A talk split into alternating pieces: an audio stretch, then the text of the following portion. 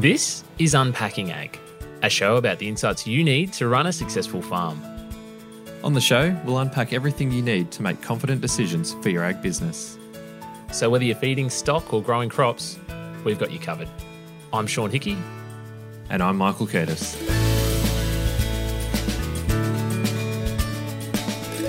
Trade is a vital element of Australian agricultural markets, with demand from overseas markets driving significant changes to commodity prices.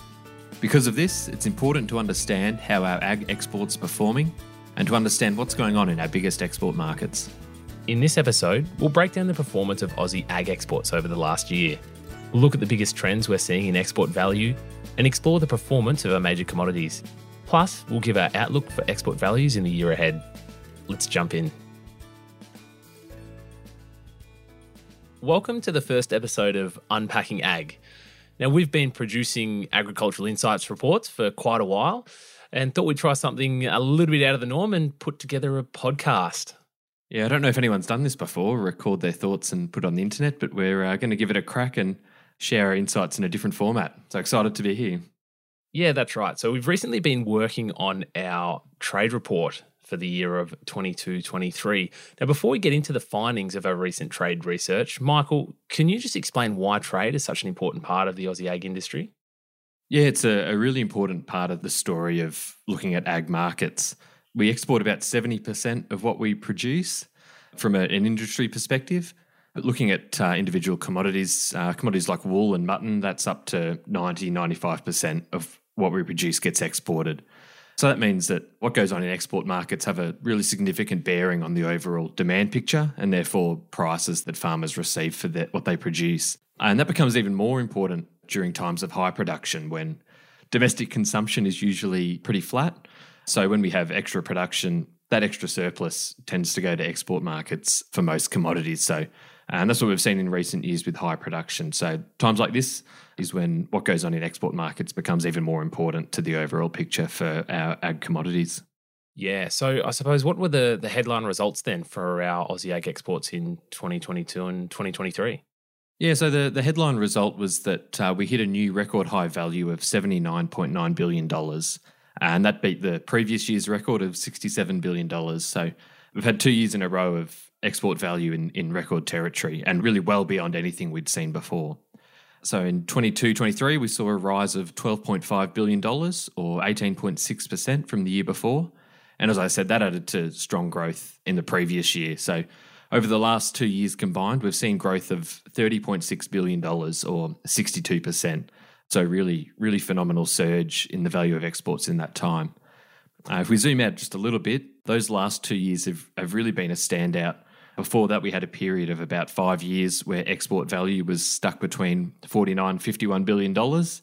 It was it seemed like it had sat at that level for a bit. So, yeah, the last two years have really, really shot past that level for the first time.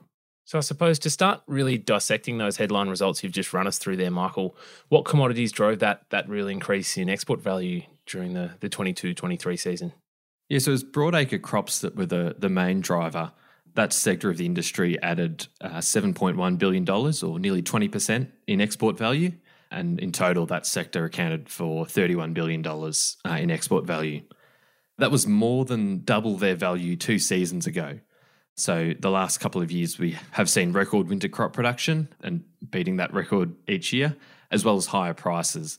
So that's seen that sector really surge in value and, and driven the overall result to a large extent. Uh, in the last financial year, we also saw cotton exports be another strong mover. They more than doubled in value just in the last financial year and rose to four point nine billion dollars. And that was largely thanks to, a, well, both a, a big lift in production and some higher prices for cotton. The cattle industry was another one that saw growth in export value. Increased beef production helped to drive a rise of seven hundred twenty-six million dollars or, or nearly six percent, and that took the, the value of cattle industry exports to thirteen billion dollars. Lesser growth than what we'd seen in uh, broadacre crops and cotton, but still a good performance from one of our larger export sectors. Sugar was another one that saw some good growth in the last financial year. Sugar exports rose six hundred fifty million dollars or thirty-two percent and added to a rise the year before that, and are sitting at a record high of two point seven billion dollars. So a smaller export industry, but saw some really strong growth in the last year. So I suppose taking a, a bit of an opposite approach now, what were the uh, the commodities that then recorded a, a lower export value in twenty twenty-two, twenty twenty-three? Yeah, so wine was one that does fit into our kind of category of agricultural exports and saw the biggest decline of those commodities with a, a drop of one hundred sixty-five million dollars or seven point five percent. Just over two billion dollars in export value. It's at its lowest value in eight years. And that's declined due to lower prices, while export volumes were pretty stable year on year. And really, wine's challenges at the moment stem from tariffs on exports to China, who was, as little as three years ago were a billion-dollar market, but in the, the last uh, financial year, only twelve million dollars of exports to China. So just to repeat that, that was uh, a billion-dollar market three years ago and down to only twelve million dollars. So that's a really extraordinary drop in response to those tariffs and created quite a large hole in the market for where our wine can go. So that's uh, that's really suppressed prices. The sheep industry as well saw a decline in export value, only a two percent decline and down from a record high. So it was still the, the second most valuable year on record with an export value of four point eight billion dollars. And that was largely due to lower prices, which offset an increase in export volume. It's a similar story with wool, uh, lower prices and increased volumes. And overall, again, a two percent decline in value down to three point two billion dollars. Whereas the sheep industry, particularly looking at sheep meat there, is at near record high export value. Wool is back on a, a five-year average for export value. It was the opposite story for dairy. They saw uh, reduced export volume from a, a smaller milk pool, but higher prices. But that still led to a three percent decline in value. But uh, yeah, similar to sheep industry, uh, still quite high historically speaking, what the, the dairy industry achieved. Yeah, okay. So just to wrap up that commodity story then, how did horticulture exports perform? Yeah, so overall, uh, horticulture saw a rise in export value of two hundred seventy-eight million dollars or eleven percent, and that took it to two point eight billion dollars. The big movers behind that rise were almonds and table grapes. So almonds jumped thirty-two percent in value to a record high of eight hundred twenty-five million dollars. And that was largely thanks to increased production, and we saw some pretty strong growth to China, who took about half of our almond exports. Yeah, similar for table grapes, they saw a twenty-five percent rise in value to five hundred seventy-two million dollars and regained some of the thirty percent decline that they'd seen over the last two years or the previous two years. And that was a story of increased volume and price, and again, with most of that growth going to China. Uh, in some other hort commodities, we saw lower volumes and value for stone fruit and oranges, and macadamias declined in value with a global oversupply driving lower prices and, and offsetting some increased volume. And then finally, in the in the horticulture story, uh, vegetables were a mixed bag with lower carrot exports and higher onion and potato exports, overall driving a, a one percent decline in the value of veg exports. So a few different storylines going on in there for horticulture, but overall a rise of eleven percent in, in horticultural export value. So the other aspect of, of trade is where our exports go. What can you tell us about the major markets for Aussie ag exports in twenty twenty-two and, and twenty twenty-three? Yeah, so growth in value was a pretty consistent story across our major export markets. We saw growth to all of the top thirteen markets and record highs to the top twelve markets. So only India in thirteenth place missed out on a record high, but they still doubled in value for the year and had their second best year on record. So still quite a high level there. So yeah, a very consistent story across our major markets. China was our most valuable market again and was the largest growth market for the second year in a row. So we saw growth of three point one billion dollars or twenty-three percent in the last financial year to a record high of sixteen point six billion dollars.